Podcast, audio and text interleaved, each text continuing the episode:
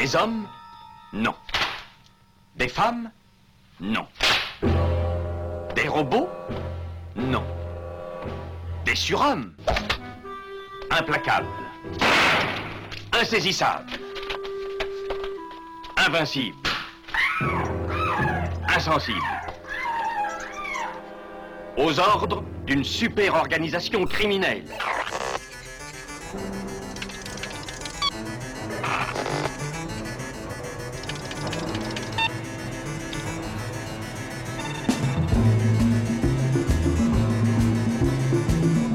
Impossible Rien n'est impossible pour... Culture prohibée.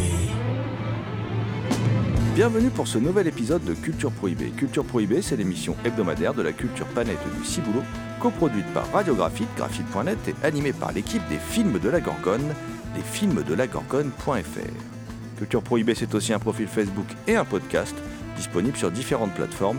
Tous les détails sont sur le blog de l'émission culture-prohibée.blogspot.com. What about the movie? I don't know how to explain it. It's just a feeling. The movie's to blame for all this. She's right. She put on that mask and scratched herself. Get it? Because of that scratch, she became a demon. Believe me, we gotta stop the movie! He's right, yes. It's the movie. Stop the movie. What are you waiting for? Stop the movie. Au sommaire aujourd'hui, euh, un sommaire qui me ravit, comme vous ne pouvez pas le savoir, chers auditrices et auditeurs, une émission spéciale bis italien. Et oui, nous reviendrons sur Caltiki, le monstre immortel de Riccardo Freda et un peu de Mario Bava aussi, euh, sorti chez Artus Film. Nous reviendrons sur euh, deux films sortis chez Carlotta Film, deux films qui ont marqué leur époque, Démon 1 et 2 de Lamberto Bava. Euh, et enfin, nous, reviendrons sur un nouveau label, un nouvel éditeur vidéo qui s'appelle Frénésie. Euh, nouvel éditeur qui sort là deux films, euh, deux films vraiment deux choix éditoriaux que l'on aime beaucoup. Texas Adios de Ferdinando Baldi, western avec Franco Nero, et La victime désignée de Maurizio Lucidi, euh, avec Thomas Millian entre autres. Voilà, mais on, va développer tout ça dans la, dans la suite de l'émission. Euh, et on échangera avec toute l'équipe, hein, toute l'équipe de, de Frénésie, euh, dans la deuxième partie de l'émission. Toute l'équipe de Frénésie, euh, vous pourrez faire connaissance comme ça avec euh, bah, le métier d'éditeur euh, vidéo et, puis euh, euh, découvrir euh, eh bien, euh, leur ligne éditoriale. Quel film prévoit-il de nous sortir à l'avenir? Enfin, plein de bonnes choses en, perspective dans cette émission. Euh, L'équipe de Culture Prohibée remercie d'ailleurs euh, Lucie Mautier, Kevin Boissezon, Christophe euh, Cosins, Thierry Lopez pour leur aide sur cette émission.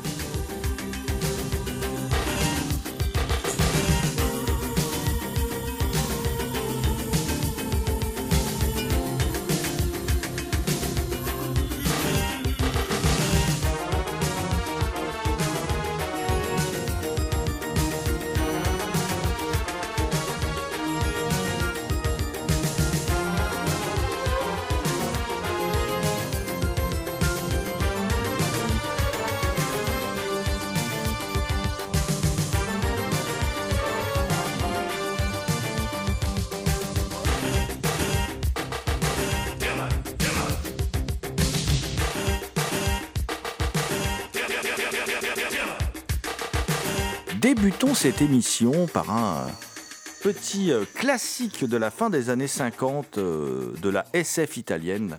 Je veux bien sûr parler de Caltiki, le monstre immortel, film de Riccardo Freda, dont on sait aujourd'hui qu'il a été, enfin on le sait depuis un moment hein, d'ailleurs, hein, qu'il a aussi été euh, réalisé avec Mario Bava. Alors, les versions ont changé avec le temps. euh, Ricardo Freda a dit à une époque qu'il voulait, qu'il voulait laisser la, chance à son ami Mario Bava, euh, qui, qui s'occupait déjà des effets spéciaux sur le film et qui assurait la, photo. Euh, et puis, euh, après, les, versions ont changé. Les deux hommes n'ont pas dit les mêmes choses sur ce qui a amené Bava à- à ré- travailler beaucoup plus sur ce film qu'il ne l'aurait dû. On a aussi argué du fait que peut-être Freda aurait quitté le tournage précipitamment. Enfin, voilà, on ne saura jamais vraiment de toute façon, mais on sait aujourd'hui que Mario Bava euh, a une part importante hein, dans, dans la réussite de ce film, euh, en particulier donc les séquences d'effets spéciaux, les séquences avec le monstre, les scènes de mort, de mort quoi, voilà, qui sont euh, qui sont signées Mario Bava et qui portent sa patte indéniablement. hein. Alors qu'est-ce que ça raconte Kaltiki, le, le monstre immortel? C'est ça se déroule euh, lors d'une expédition dans un ancien temple maya. Il y a des archéologues et ils découvrent une statue millénaire, la statue de Kaltiki, qui est cette fameuse Kaltiki, la déesse de la mort. Et un, monstre surgit et s'en prend à l'équipe, euh, lui greffant une substance gélatineuse. Et oui, on est déjà dans, dans un scénario qui peut évoquer Alien et Terreur dans l'espace, que fera Mario Bava euh, beaucoup plus tard. Au même moment, la, la comète Arsinoé passe près de la Terre, augmentant la radioactivité et la masse informe grossit progressivement, ravageant tout sur son passage, devenant une sorte d'émule du blob, hein, et, qui va donc alors un blob un peu plus cheap euh, au niveau des effets spéciaux, mais fort sympathique. hein, ça passe très très bien à l'image euh, parce qu'on devine que le film devait être euh, très très très très fauché. Et puis le film a ce stade particulier qu'il est quelque peu horrifique, hein, il est quelque peu horrifique euh, pour l'époque en tout cas, euh, un peu plus graphique que d'autres films, donc il mélange un peu euh, la SF euh, et, et l'horreur.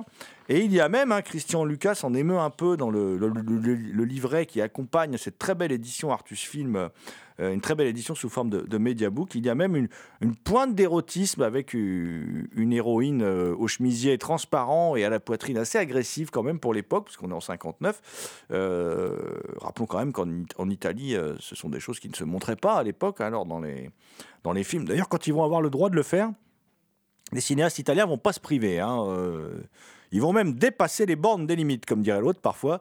Euh, nos, amis cinéastes italiens, euh, comme on les aime. Euh, et puis, ce qui est assez rigolo dans le film, c'est que ça anticipe un peu aussi Cannibal Holocaust et le côté fun footage, parce que il y, a un moment du film où, comment, c'est à partir de, de bandes retrouvées, bandes d'une précédente expédition, euh, qu'on découvre, euh, enfin qu'on essaye de comprendre euh, ce qui a occasionné eh ben, ce qu'on appelle cette malédiction, hein, en fait, hein, liée, à, liée à Kaltiki. Et au final, euh, moi je retiendrai surtout bah, une photo magnifique, une ambiance très particulière dans le film, un côté aussi très série B, très 50, c'est très rythmé, il se passe toujours plein de choses, Euh, un très beau noir et blanc évidemment, et puis euh, si la créature aujourd'hui fait un peu daté au niveau effets spéciaux, c'est pas vraiment un problème, moi je m'en moque moi qu'on voit les coutures, et je trouve que les matte made painting du, film sont très très très réussis, et franchement c'est... c'est une bonne carte d'entrée, j'ai envie de dire, dans l'univers de, Mario Bava. Euh, Mario Bava qui est décidément bien servi ces derniers temps. On n'a pas le temps de vous parler de tout ce qui sort, mais en particulier, on pense aussi à cette série de films qui sort chez Sidonis Cal- Calista avec, euh, par exemple, enfin, enfin une édition française euh, pour Chien enragé. Une édition française, donc cette fois-ci en Blu-ray. Donc voilà, donc on vous incite évidemment à, acquérir, puisque il faut avoir tout Mario Bava, bien évidemment, euh, dans sa euh, vidéothèque. Du père, on va passer au fils maintenant. On va passer au fils euh, avec mon ami Thomas. On va vous parler de deux films. Deux films qui ont eu, droit à une, belle, une édition chez, Carlotta. Démon 1 et Démon 2. Deux films de, de Lamberto Bava. Alors, Démon 1, il date de 1985. C'est assez simple. Point de départ de Démon 1 euh, démarre dans le métro. On est en Allemagne. euh, et puis, euh, il y a un homme masqué qui distribue des invitations pour la projection d'un film d'horreur. Et les gens vont aller voir donc le film d'horreur dans une salle de cinéma. À signaler que dans le métro, d'ailleurs, il y a un- moment, sort d'un wagon du métro Lamberto Bava himself. hein, c'est un- c'est, euh, c'est- la Hitchcock touch de Lamberto Bava, voilà. Euh, et euh, ils vont se retrouver tous dans une salle de cinéma. où ils vont retrouver d'ailleurs Nicoletta Elmi qui a bien grandi, qui n'est plus la, petite fille, qui est une grande rousse flamboyante. Et, et ils se retrouvent dans cette, dans cette salle de cinéma et euh, eh bien les monstres vont sortir de l'écran et les attaquer. Voilà, ça c'est le premier film. Et puis il y a le deuxième tourné l'année suivante euh, dans cette série de films, toujours produit hein, par, Dario Argento. hein, euh, euh, le deuxième qui se passe dans un immeuble ultra moderne où une jeune fille fête son anniversaire et au même moment la télévision di- diffuse un film d'horreur sur une invasion de démons. Et l'un d'eux va sortir du poste, ne me demandez pas pourquoi, hein, voilà. Il va commencer à attaquer les, invités, et puis petit à petit se répandre dans l'immeuble. Euh, J'irai pas jusqu'à dire que c'est un grand film choral. on a des voilà. Mais euh, en tout cas ce sont deux films bis qui sont un peu les derniers soubresauts euh, du bis italien puisqu'on est quand même en 85-86 avant que euh, Berlusconi et puis les, comment dire le changement du système de production des films italiens condamne un peu le enfin condamne même pas un peu totalement le cinéma bis italien à disparaître pour notre plus grand malheur. Et bon alors si le premier film présente nombre de qualités hein, avec en particulier une photographie très réussie, un final très réjouissant qui annonce un, film post-apocalyptique assez démentiel à base de, chasse aux démons, enfin voilà, un truc assez sympa, assez bourrin en fait, comme le, le- sont les deux films, hein, voilà.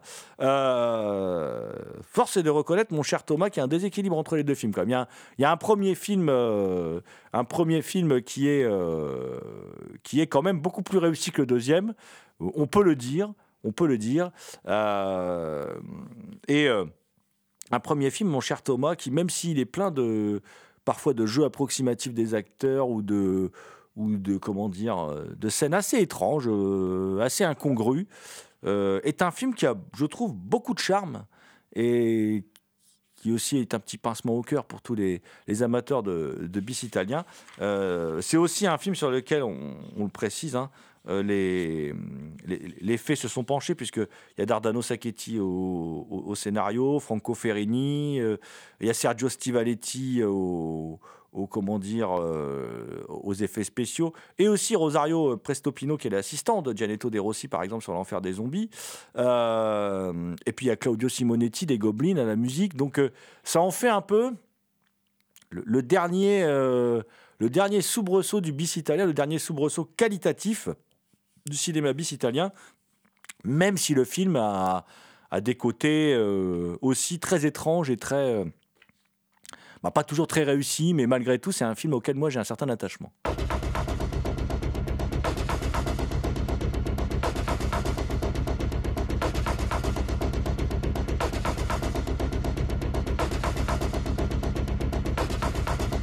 Vous écoutez Culture Prohibée.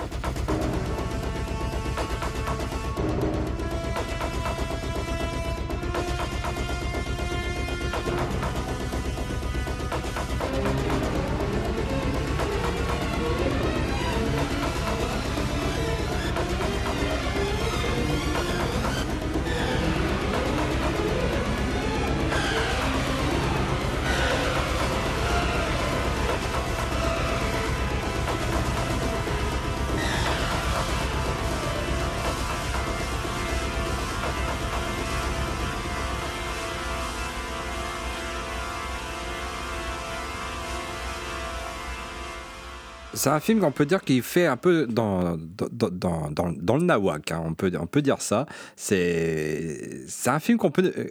Je pense que c'est un film qu'on ne peut pas voir tout seul, parce que c'est quand même un film, c'est un vrai film d'horreur, effectivement, qui va, qui va loin dans les, avec des effets spéciaux, euh, dans le gore, etc. Mais c'est aussi une comédie, hein. enfin, c'est une comédie involontaire, je trouve. hein. C'est quand même un film où on passe un bon moment. C'est, on va pas, on va pas, on va pas gâcher son plaisir non plus. C'est un film où on prend plaisir à le regarder. C'est un film où on rigole bien. Moi, je trouve qu'on rigole bien parce que ça va quand même très loin dans, dans n'importe quoi. euh, notamment, il y a un moment avec. euh, une, statue de samouraï où il récupère euh, un sabre, etc. C'est très drôle, hein, vu que ça se passe entièrement quasiment dans un, dans un cinéma, c'est un huis clos. Et euh, euh, moi, je trouve que c'est un film très sympathique, qui est très bien mené, hein, qui est très bien rythmé. Hein. C'est c'est pas c'est pas nul en fait, hein, mais c'est très bien. Mais c'est du n'importe quoi. C'est euh, c'est du film qui part dans tous les sens. Avec bon, c'est vrai, des approximations au niveau des acteurs. parfois même les maquillages, hein, ils sont approximatifs. mais c'est un c'est ce qu'on appelle. je sais que beaucoup n'aiment pas cette expression, mais moi j'aime bien cette expression. C'est ce qu'on appelle un plaisir coupable. Mais seulement c'est un plaisir coupable qu'on peut regarder tout seul? C'est ça le problème. C'est quand même mieux de le voir entre amis et de, se marrer. Se marrer ne veut pas dire le mépriser. hein. Je veux dire, euh, on peut regarder un film en se marrant sans euh, avoir ce, ce regard condescendant et hautain sur un, sur un certain cinéma comme le font certains sites. hein. Eh bien Thomas, je peux te rassurer, je l'ai vu seul et j'y ai pris autant de plaisir que, les autres fois où je l'ai vu. Ça doit faire la troisième fois que je vois, je vois Démon, Démon 1, hein, euh, qui effectivement, je trouve qu'il est un film très bien rythmé, euh, qui est un film... En fait, c'est une sorte d'enterrement en grande pompe du, du- cinéma bis italien, avec toutes ses qualités et tous ses défauts aussi, c'est-à-dire le côté un peu, effectivement, nawak, mais c'est un film généreux, quoi. C'est c'est- c'est un film... euh, les, les- les filles sont sexy, les mecs sont ultra, ultra virils. À bon, les deux étudiants, là, ils sont, on sait pas trop où ils sont. ils sont- mais il y a Bobby Rhodes, quand même, qui fait une caricature de mec viril et tout. euh, bon, voilà, qui est assez, euh, qui est assez réjouissante. Euh, les décors sont assez dingues, quand même. C'est assez dingue. Il y a des scènes complètement folles avec cet hélicoptère qui atterrit au milieu de la salle de cinéma. Il y a, il y quand même. Le final est vraiment, vraiment vachement bien, je trouve. J'aime beaucoup le final. Et puis, il y a vraiment la patte Argento dans la photographie, avec ce côté. ce que je veux dire, c'est que ces lumières, la rouge comme ça, c'est ce côté carmin, ce côté, euh, ce côté assez, euh, assez virevoltant de la caméra qui s'empare très bien d'un décor assez, impressionnant euh, de, cinéma à l'ancienne, au gros rideau rouge, là, qui en même temps est un étrange mélange de classicisme et de modernité. On, trouve des ustensiles de film qu'en fait on trouve pas dans un cinéma. Il y a une moto, par exemple, tout ça. Qu'est-ce que ça fait là? Ce serait l'ustensile d'un film. Enfin bon, voilà. Mais c'est euh, non, non, c'est assez. euh, c'est vraiment, pour moi, c'est c'est à revoir. C'est une sucrerie. C'est c'est vraiment du, du- le haut du panier. C'est c'est malheureusement ce qui me fait dire que Lamberto Bava euh, a peut-être pas pu faire carrière à la bonne époque, quoi. Voilà, parce que c'est Giallo en fait se bonifie avec le temps et on sent que c'est un réalisateur sous-estimé qui aurait pu faire une bien meilleure carrière. euh, bon, pas un grand directeur d'acteur, par contre, il partageait ça avec son père, mais euh, mais qui aurait pu faire une bien meilleure carrière s'il était, euh, comment dire, s'il avait pu réaliser des films, je pense, euh, quelques euh, 10 à 20 ans plus tôt. Et je pense qu'il aurait, il aurait pu avoir une bien meilleure réputation, parce qu'il a une mauvaise réputation aujourd'hui qui est un peu usurpée. Je trouve que c'est pas si mauvais que ça, Lamberto Bava. Faut pas exagérer. Il y a bien pire que lui. Il y a bien pire que lui. Il a quand même fait quelques très bons films. Je pense que sa mauvaise réputation est due aussi à, à la diffusion, euh, aux nombreuses diffusions de, de ces téléfilms sur, la, sur Feu la 5. Et je pense que, parce qu'ils sont pas très bons ces téléfilms quand même. hein. Et donc je pense que cette mauvaise réputation est surtout due à ça, parce que effectivement, euh, euh, ces films de cinéma ne sont pas si mauvais que ça. Et comme tu le soulignes, et, euh, Démon est effectivement un film généreux, mais qui va très loin dans, dans le n'importe quoi. Et c'est un vrai spectacle un vrai spectacle qui pâtit, à mon avis, d'un petit budget, qui, à mon avis, d'où découlent les défauts du film. Mais c'est un vrai spectacle où on prend, qu'on prend plaisir à regarder. Et, bon, bah, j'essaierai de le voir tout seul parce que je ne l'ai jamais vu tout seul, hein, personnellement. Mais euh, je, vais suivre, je vais suivre ton conseil. Alors, par contre, au niveau conseil, bon, Démon 2, c'est quand même moins bien. hein. ça, j'avoue que à, à la revoyure, euh, bon, ça se passe dans, un- dans un grand immeuble. hein, J'ai raconté l'histoire tout à l'heure. Euh, bon, c'est un jeu de massacre assez réjouissant, mais là, on sent que le budget est encore plus restreint. Qu'ils ont voulu surfer en fait sur la vague du, premier. Il n'y a plus le côté un peu rose pourpre du Caire, euh, bis foutraque du premier. Là, on, on- bon, c'est beaucoup plus. Il y a beaucoup moins de mystère. Il y a plus ce personnage incarné par Mich- Michele Soavi dans le premier, par exemple. il, il est plus là. Enfin, il y a plus tout cet aspect. Un peu étrange, parce qu'il a des côtés étranges, hein, ce personnage avec ce, masque et tout ça qu'il y a dans le premier. euh, euh, il y a des côtés étranges, des images assez marquantes malgré tout. Et Démon 2, euh, bon, en gros, c'est la même histoire, sauf que ça sort d'un poste de télé et puis ça se passe dans un building pour, pour. Pour personnes assez friquées, c'est pas des, classe moyenne supérieure, on va dire. euh. Et bon, il y, a- quelque chose qui est chouette, il y, y a une salle de muscu dans, avec plein de bodybuilders et tout ça. euh. Et eux, quand ils se font massacrer, c'est quand même assez réjouissant.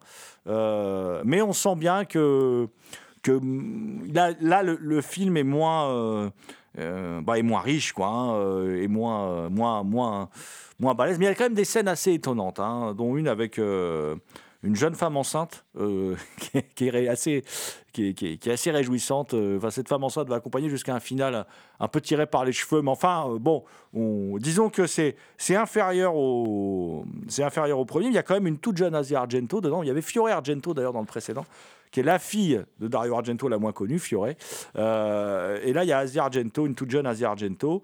Euh, et mais il y a quelques trucs un peu loupés. Il y a un chien démon, par exemple. Il y a des choses un peu loupées. Mais malgré tout, euh, bon, là, celui-là, vaut mieux le voir effectivement entre potes. Mais parce que là, il y a, plus moyen de rigoler, quoi, quand même. euh, euh, bon, le film n'a pas marché. hein. Et le troisième démon, qui devait être confié entre autres à Michele Soavi, le très talentueux Michele Soavi, bah, n'a pas eu lieu.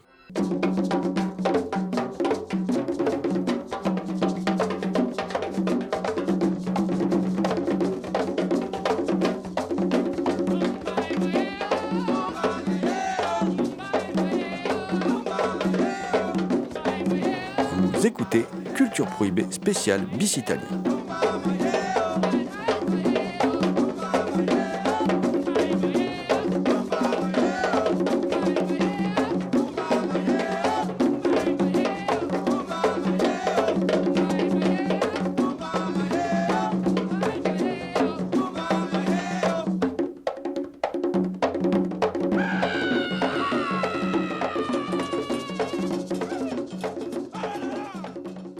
Après ces, films sortis chez Carlotta, on va maintenant parler de deux films sortis chez, Frénésie, donc tout nouveau label. hein.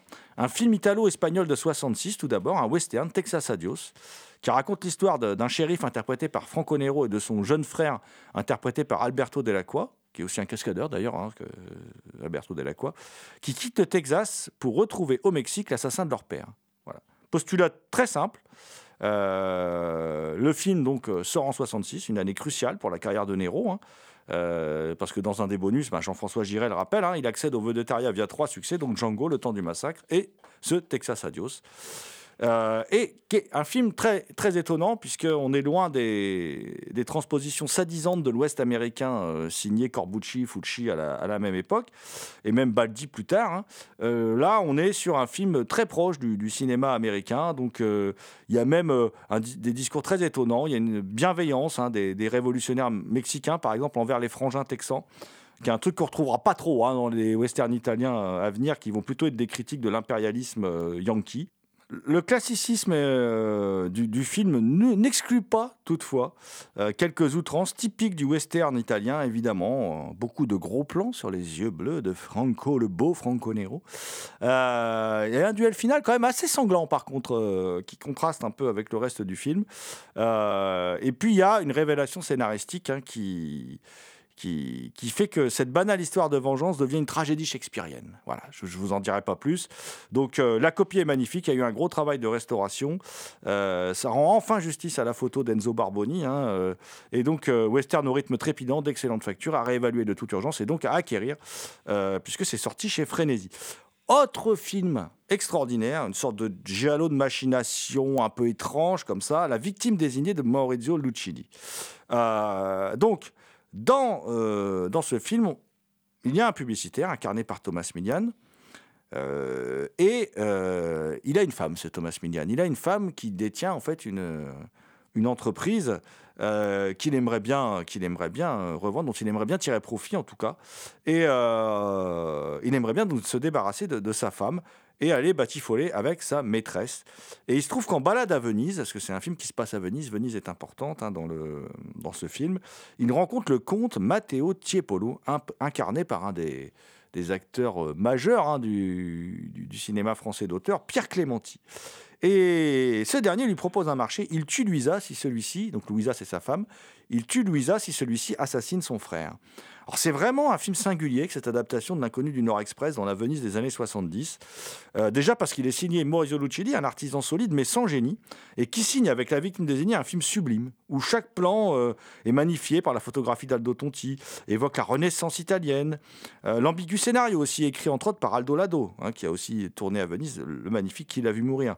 Ce scénario, il offre une possibilité infinie d'interprétation que nous détaille d'ailleurs Jean-François Roger dans un passionnant bonus. Et le comte, avec ses allures d'ange de la mort, pourrait très bien être le double maléfique de Stefano, voire l'amant qu'il désire secrètement. Et la victime désignée pourrait aussi être vue comme un western, tant Stefano apparaît comme un cow-boy obnubilé par son ennemi. Euh, le film doit également sa réputation à sa bande originale, qui n'est jamais en plus sortie en, sur la moindre galette et qui est pourtant une super BO, euh, qui mélange les travaux du talentueux Luis Enriquez Bacalov à ceux du groupe de rock progressif italien les New Trolls, formation sur laquelle le spécialiste Louis Denis revient dans un supplément captivant. Ah, bien sûr, il y a aussi des scènes inédites. C'est la version la plus longue du film qui existe sur le marché. euh, que ceux qui avaient pu voir, euh, qui la voir dans le cinéma de quartier de Dionnet en VO uniquement ont pu, voir. Donc là, c'est une version, euh, euh, totalement intégrale. Donc tout- toutes ces raisons, ajoutez-y aussi un entretien avec l'historien du cinéma Rosario Tronolone, achèvent de rendre indispensable cette édition de La Victime désignée, excellent thriller psychologique dont le final en laissera pantois plus d'un. Et puis, comme je vous ai présenté Frénésie, et bien maintenant, on va aller à la rencontre de l'équipe de Frénésie, euh, parce qu'il faut quand même être une sacrée bande de doudingues pour se lancer aujourd'hui dans, dans, dans l'édition DVD Blu-ray sur support physique. Donc, on va tout de suite écouter l'équipe de Frénésie au micro de Culture Prohibée.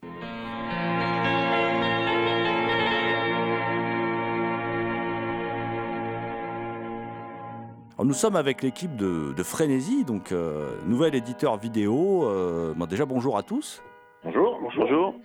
Euh, ben, je vais vous laisser euh, vous présenter euh, et chacun présenter votre, votre rôle euh, au sein de, de Frénésie afin que nos, nos auditrices et auditeurs fassent mieux connaissance avec l'équipe donc, qui dirige Frénésie. Euh, bonjour Jérôme. Alors moi je suis euh, Benjamin. Donc je suis le dirigeant de TCS en fait qui est la, structure qui, possède le, nom Frénésie d'éditeur. Et donc bah, moi je, suis dans l'audiovisuel depuis 95. Donc euh, bah, j'ai commencé euh, à la base sur du l'argentique, donc sur de la pellicule. Et euh, il y a eu toute une évolution, d'abord un passage vers la, la vidéo, toujours enfin analogique en SD, puis un passage à la vidéo numérique, euh, la HD, puis euh, la dématérialisation. Puis aujourd'hui, on est, euh, on s'est lancé sur euh, l'édition euh, vidéo parce que c'est quelque chose qu'on connaît bien puisqu'on travaillait depuis euh, une vingtaine d'années pour nos clients euh, éditeurs, donc indépendants. Mhm. Voilà, donc moi je j'ai pris la direction de, de TCS en 2008 et puis depuis, ben on a on a connu toutes ces mutations qui font qu'aujourd'hui on, on vient de lancer Frénésie. Bonjour Jérôme, donc euh, bah, moi c'est Laurent. Et effectivement, bah, depuis une vingtaine d'années, euh, je m'occupe, enfin ma, ma partie, euh, comment dire, mon expertise entre guillemets, c'est la partie authoring, euh, encodage, etc. Euh, mais pas que, puisque je fais aussi la restauration d'image, son, euh, donc voilà, stabilisation, etc. Et donc j'ai travaillé sur pour pas mal d'éditeurs dans plusieurs boîtes avant d'atterrir chez PTS. Et puis voilà, donc bah, depuis le projet Frénésie, donc on a on a on, on a réfléchi pendant deux ans quand même pour euh, pour lancer ça. Donc euh, voilà, et, et je m'occupe principalement bah, de la restauration, euh, image, son, et puis ensuite la, la partie authoring, euh, encodage, voilà, donc Blu-ray, DVD, et puis aussi Ultra HD.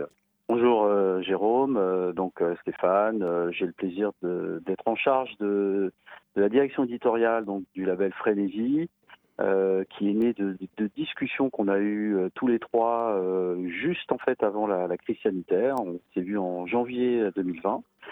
Et ensuite, ben, on, a, on a lancé ce, ce grand chantier où il a fallu tout construire.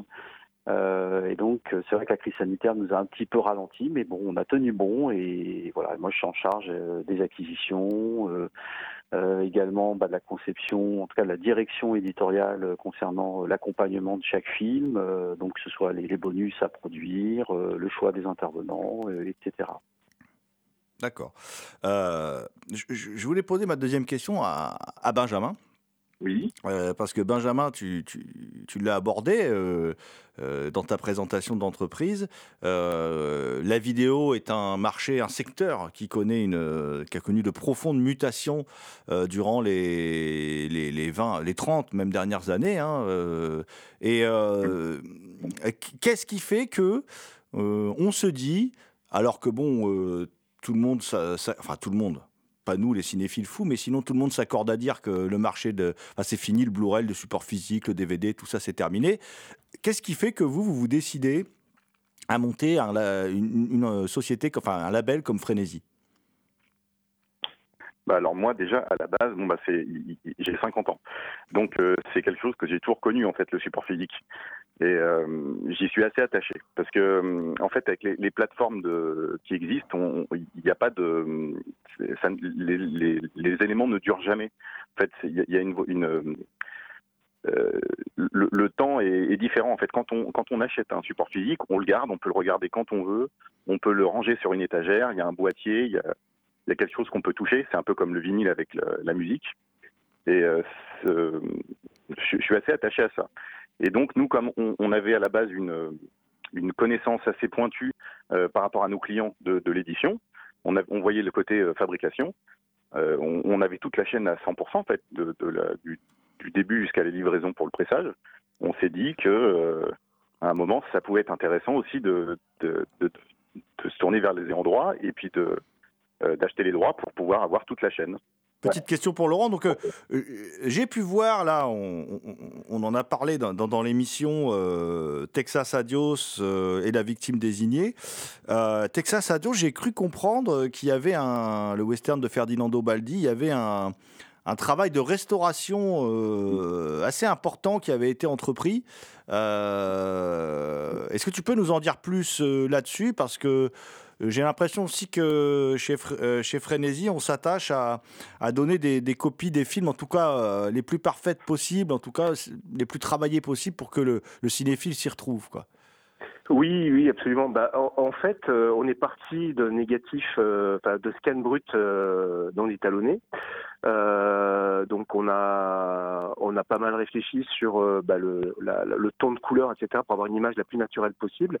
Et c'est après étalonnage qu'on s'est rendu compte qu'il y avait encore pas mal de défauts sur le sur le master, notamment des traces de calcaire qui euh, qui étaient sur sur trois ou quatre scènes euh, assez longues d'ailleurs, qui qui, bah, qui gâchaient un petit peu l'image. Il y avait encore des taches, des points rouges, euh, des, des rayures, pas mal, etc. Donc donc c'est c'est un petit peu par euh, je sais pas comment on pourrait dire on est on est on est un petit peu perfectionniste on va dire. Donc euh, donc voilà donc on s'est attaché à ça à tout faire partir c'est pas gagné La- les traces de calcaire c'est pas évident hein. très sincèrement on a passé du temps et et bon bah on a trouvé plusieurs types d'outils Euh, on est passé par trois solutions de, de restauration différentes pour arriver à, à obtenir le résultat qu'on a aujourd'hui et, euh, et voilà, donc c'est purement par perfectionnisme en fait. hein. Euh, voilà, techniquement, on a vu, on a quand même, on s'est procuré l'édition Arrow pour voir un peu eux ce qu'ils avaient fait de leur côté. Donc voilà, c'est pas du tout le même étalonnage, etc. Mais euh, voilà, eux ils ont laissé euh, les, euh, les différentes traces qu'il y avait de- dessus. Bon voilà, on, on aurait très bien pu le faire, mais je pense que c'était vraiment euh, par euh, perfectionnisme. hein. donc euh, donc voilà. Mais pour donner justement un peu plus euh, une image un peu plus nette, etc., etc., pour que ce soit vraiment le, euh, voilà, on, s'est fait plaisir quoi aussi quelque part. Voilà, donc c'est c'est, mais on aurait pu le sortir comme ça, je pense très sincèrement. Mais euh, mais voilà.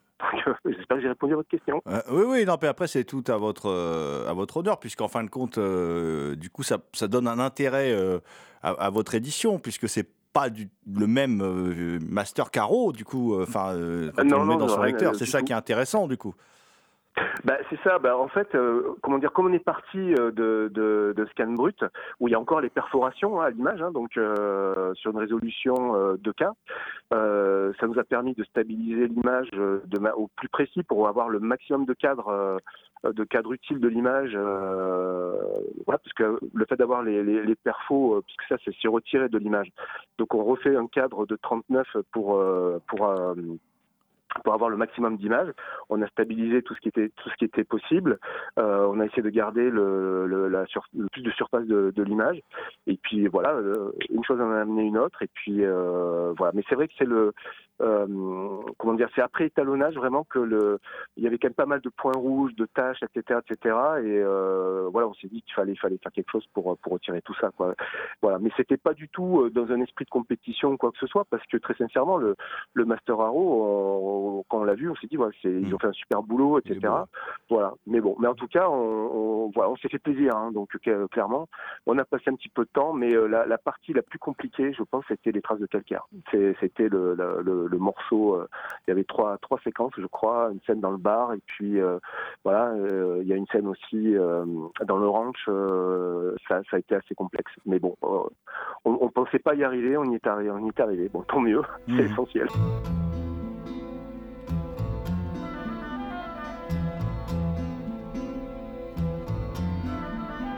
As a boy, all the thoughts that filled my mind were as a boy. Then one day, something in my childish mind drove me astray. But as a man, love and hate for me, they somehow mean the same. Who'll give blame to any child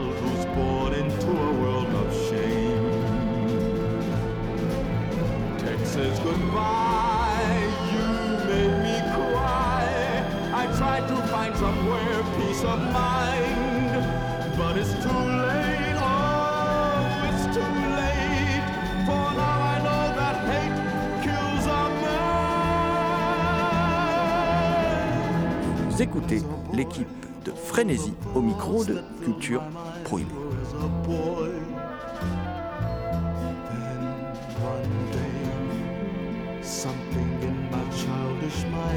trouble.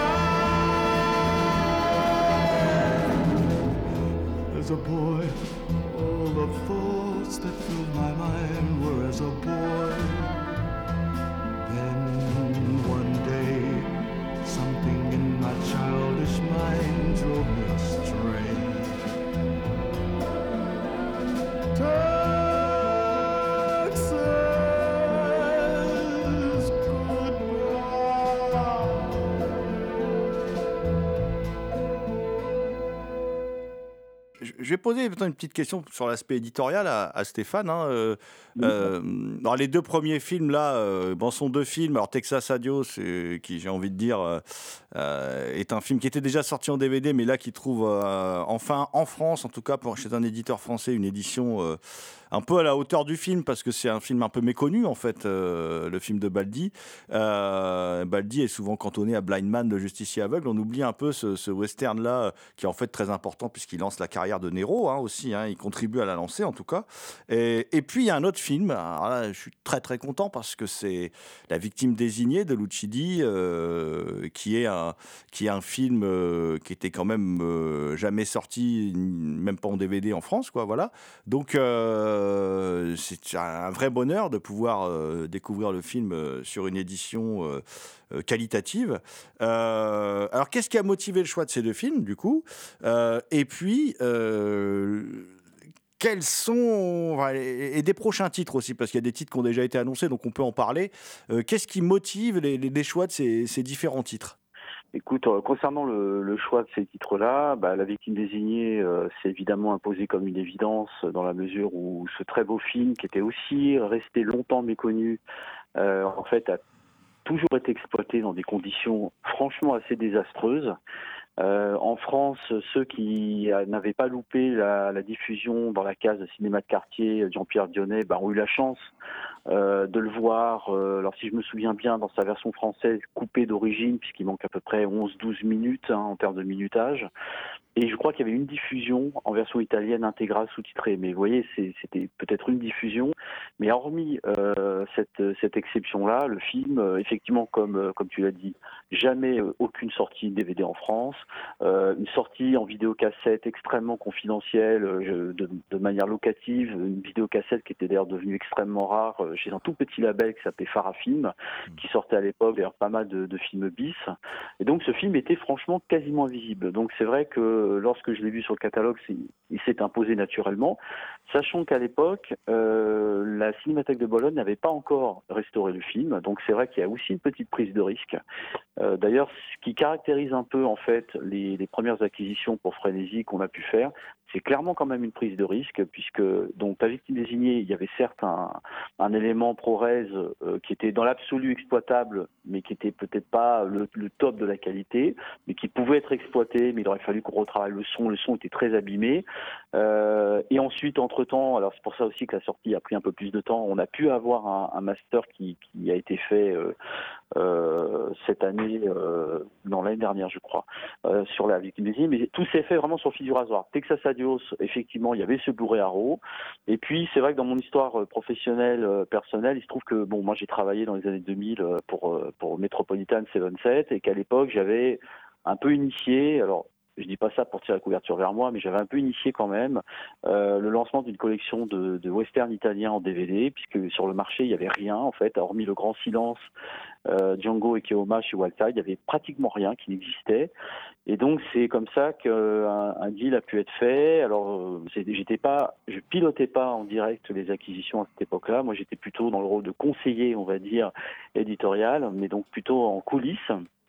Et euh, dans ce contexte-là, bah, il y, a, plusieurs vagues de western qui sont sorties dans les années 2000, dont ce Texas Adios, qui était, bon, bah, à l'époque, on avait évidemment malheureusement pas de budget euh, pour produire beaucoup de contenu, donc c'était voilà, c'était un peu, euh, un peu fait de manière artisanale. Et Texas Adios, j'ai vraiment voulu revenir sur ce western parce que d'abord, c'est un, comme tu l'as dit, euh, il y a Blind Man qui, a un peu marqué les gens pour Baldi, mais il y a non seulement Texas Adios, mais aussi un autre super western, c'est les Pistoleros de la Maria. Euh, un autre western d'ailleurs un peu mélodramatique, flamboyant pour reprendre le terme de Jean-François Giré, euh, qui sont vraiment deux, deux très très beaux westerns. Et c'est vrai que Texas Adios, il est un peu coincé finalement entre Django que tout le monde connaît et puis ce temps du massacre qui est très violent, très dur, qui est brutal. Et finalement, on, a eu tendance à oublier un petit peu Texas Adios, qui a effectivement, comme tu l'as rappelé, a vraiment participé à, euh, je dirais, asseoir la popularité de Franco Nero. Et surtout, c'est ce que dit Franco Nero, Texas Adios, en fait, pour lui, c'est un western américain. Il dit euh, c'est le seul western italien qui, vraiment a été fait comme un western américain. Donc ça c'est son jugement, euh, mais c'est vrai que dans ce film il y a, ce classicisme qui cohabite en fait avec cette tradition du mélodrame plutôt latin, méditerranéen, qui est absolument fascinant. Et c'est vrai que dans les bonus j'ai vraiment voulu qu'on récupère cette analyse d'un universitaire anglais qui intervient assez régulièrement euh, dans les bonus, notamment chez Arrow, mais chez d'autres éditeurs, qui a écrit aussi un bouquin sur les Poliziotteschi, Austin Fisher, parce qu'en France, on a finalement très peu l'occasion d'entendre des experts un peu, étrangers sur ce genre-là. Alors, sont les experts anglo-saxons, parfois il y, a, à boire et à manger très clairement, mais je trouvais ça intéressant cette analyse qui complétait bien finalement euh, ce que nous disait Jean-François Giré sur le film et la façon dont il pouvait être perçu aujourd'hui avec le, regard, le recul qu'on a sur l'histoire du western italien. Alors concernant les prochains titres, effectivement, euh, alors là c'est pareil, il y, a une, il y, a une vraie prise de risque. Alors non pas sur le plan éditorial, mais sur le plan technique, puisque Feminary Dance, quand en fait on, a signé le film, il n'y avait pas de master HD il y avait, on va dire que le master HD, le, le scan, d'ailleurs ce n'est pas un master, on va dire le scan euh, du négatif était dans les tuyaux, si j'ose dire.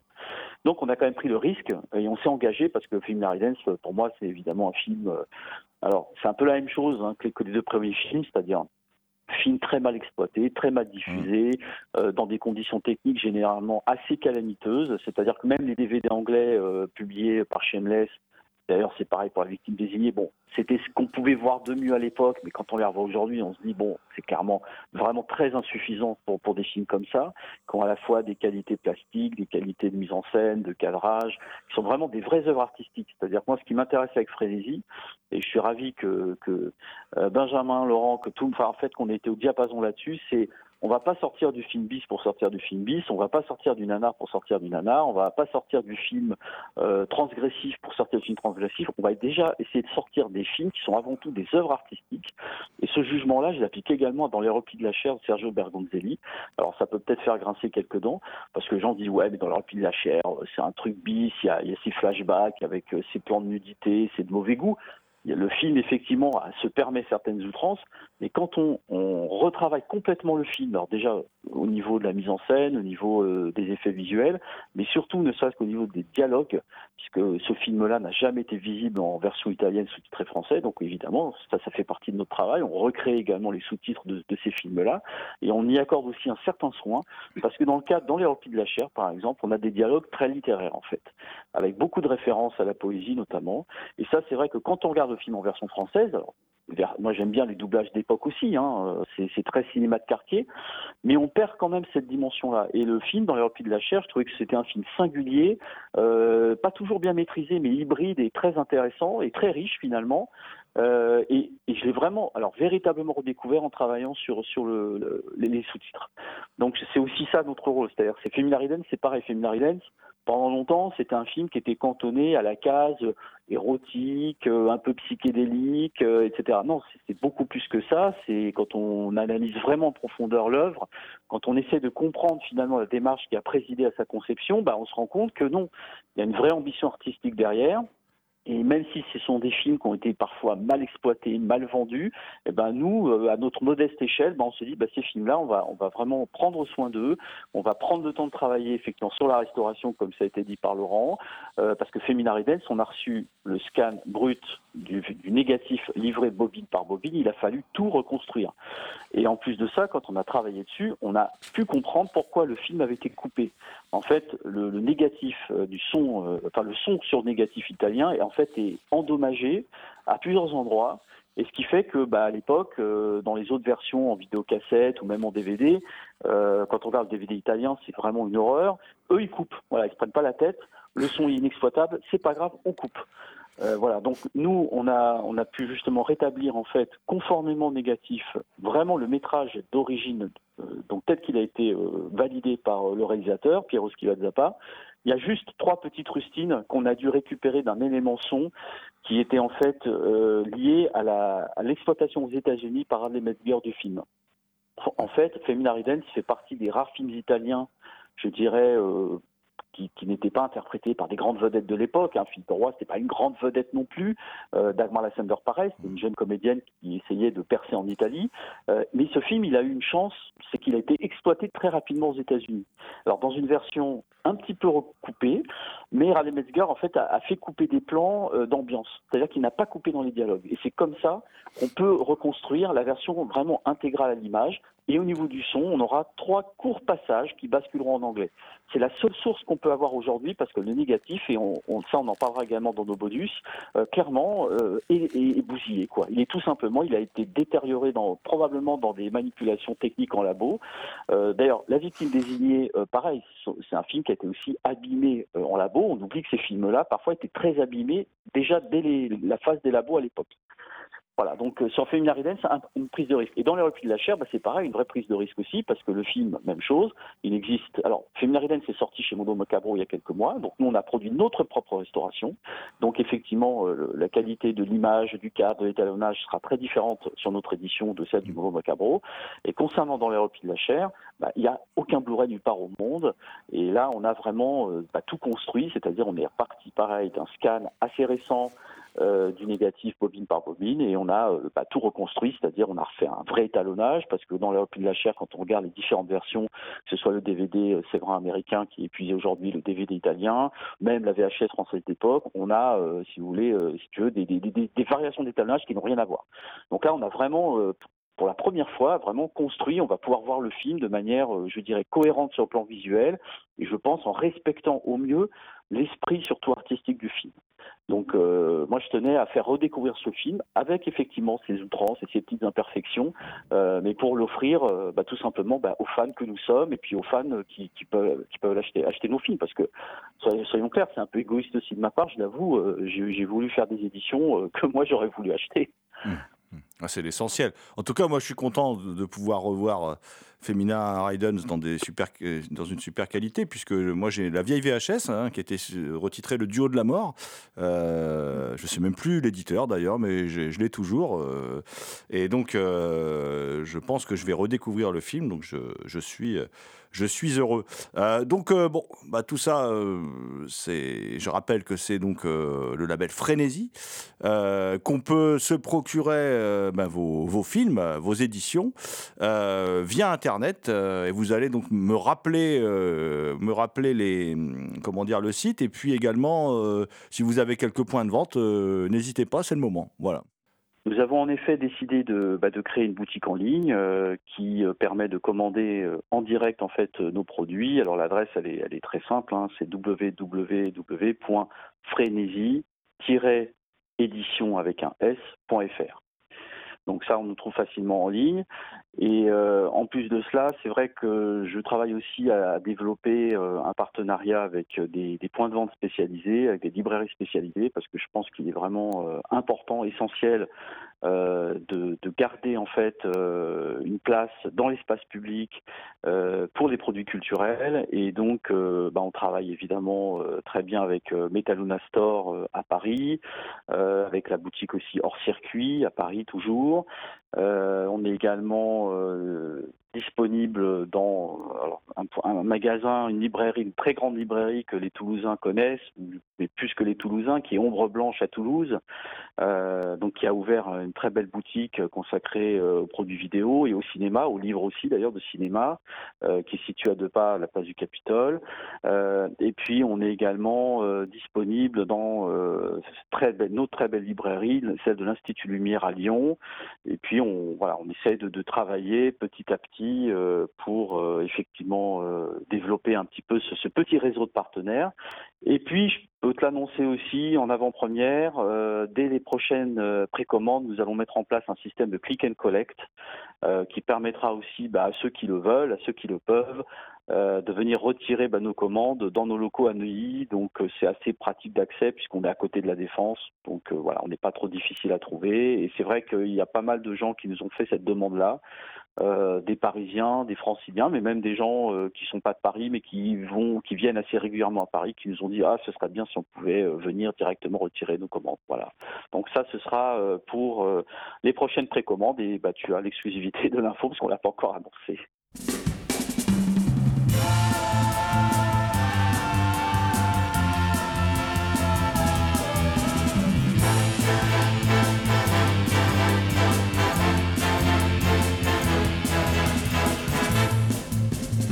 Culture Prohibée, une émission réalisée en partenariat avec les films de la Gorgone et la revue Prime Cut. Culture Prohibée est disponible en balado-diffusion sur différentes plateformes. Toutes les réponses à vos questions sont sur le profil Facebook et le blog de l'émission culture-prohibée.blogspot.fr. Culture Prohibée était une émission préparée et animée par votre serviteur Jérôme Potier dit La Gorgone, assisté pour la programmation musicale d'Alexis dit Admiral Lee. Une émission animée avec Thomas Roland dit le loup-garou Picard and the last but not the least. Je veux bien sûr parler de Léo Mania à la technique. Salut les gens, à la prochaine.